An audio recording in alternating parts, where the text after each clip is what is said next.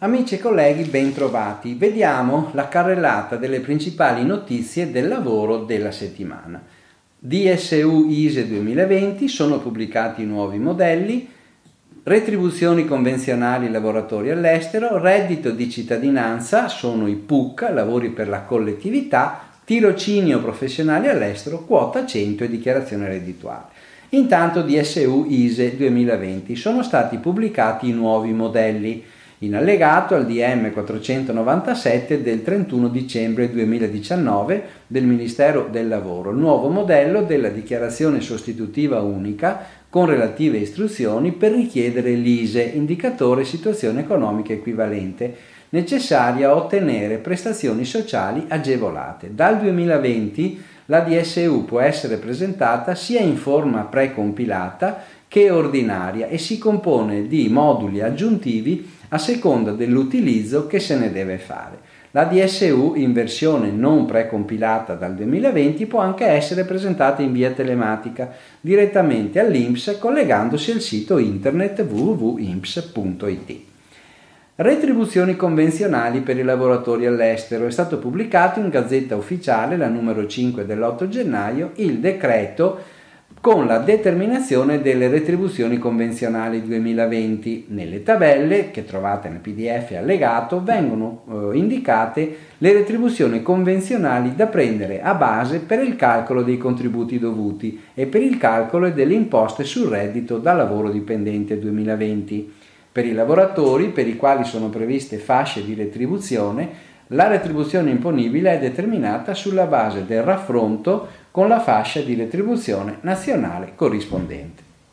Veniamo al reddito di cittadinanza, ecco i PUC, cioè i lavori per la collettività. È stato pubblicato in gazzetta il decreto sui progetti utili collettività, appunto PUC, per i quali il beneficiario del reddito è tenuto a offrire la propria disponibilità. La mancata adesione al PUC comporta la perdita del reddito sono incaricati alle attività i comuni con la collaborazione degli enti del terzo settore o altri enti pubblici per progetti che potranno riguardare ambito culturale, sociale, ambientale, formativo, purché non oggetto già di precedenti appalti esterni.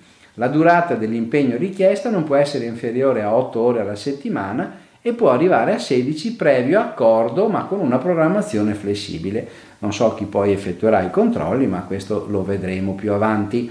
Non possono essere svolte attività in sostituzione di personale dipendente del comune o dell'ente incaricato. Se gli incarichi lavorativi fossero meno numerosi dei soggetti obbligati, dovranno avere priorità i beneficiari più giovani che ricevono gli importi di reddito di cittadinanza più elevati. Tirocinio professionale anche all'estero. Il Ministero dell'Istruzione Universitaria ha reso noto le linee guida per il tirocinio degli aspiranti professionisti svolti all'estero. Il tirocinio, obbligatorio per l'accesso alle professioni regolamentate, può essere parzialmente svolto all'estero e per il riconoscimento deve essere limitato a sei mesi, deve avvenire esclusivamente in presenza e non su piattaforma e-learning, presso enti o professionisti di altri Stati membri con titolo equivalente e abilitazione all'esercizio della professione presso istituzioni che abbiano stipulato accordi con Atenei italiani. È anche necessario un progetto formativo sottoscritto dal professionista e un prospetto riepilogativo con gli obiettivi, la durata e la modalità di svolgimento del tirocinio, il nominativo del tutor e del responsabile dell'organismo ospitante, oltre alle garanzie assicurative. Quota 100 e redditi. L'Inps ha pubblicato il suo messaggio 54-2019 con le istruzioni aggiornate per la dichiarazione reddituale dei pensionati con quota 100, comunicata anche la pubblicazione di un modello nuovo AP 140 che affianca il precedente AP 139. La dichiarazione reddituale è richiesta in quanto la pensione quota 100 non è cumulabile con i redditi da lavoro dipendente autonomo, ad eccezione di quelli da lavoro autonomo occasionale nei limiti di 5.000 euro annuo. Il periodo di incumulabilità da parte, de, della, parte della data di decorrenza della pensione e va fino al raggiungimento dell'età per la pensione di vecchiaia. La violazione del divieto comporta la sospensione per quell'anno dell'erogazione della pensione nell'anno di percezione dei redditi e anche il recupero delle rate eventualmente corrisposte.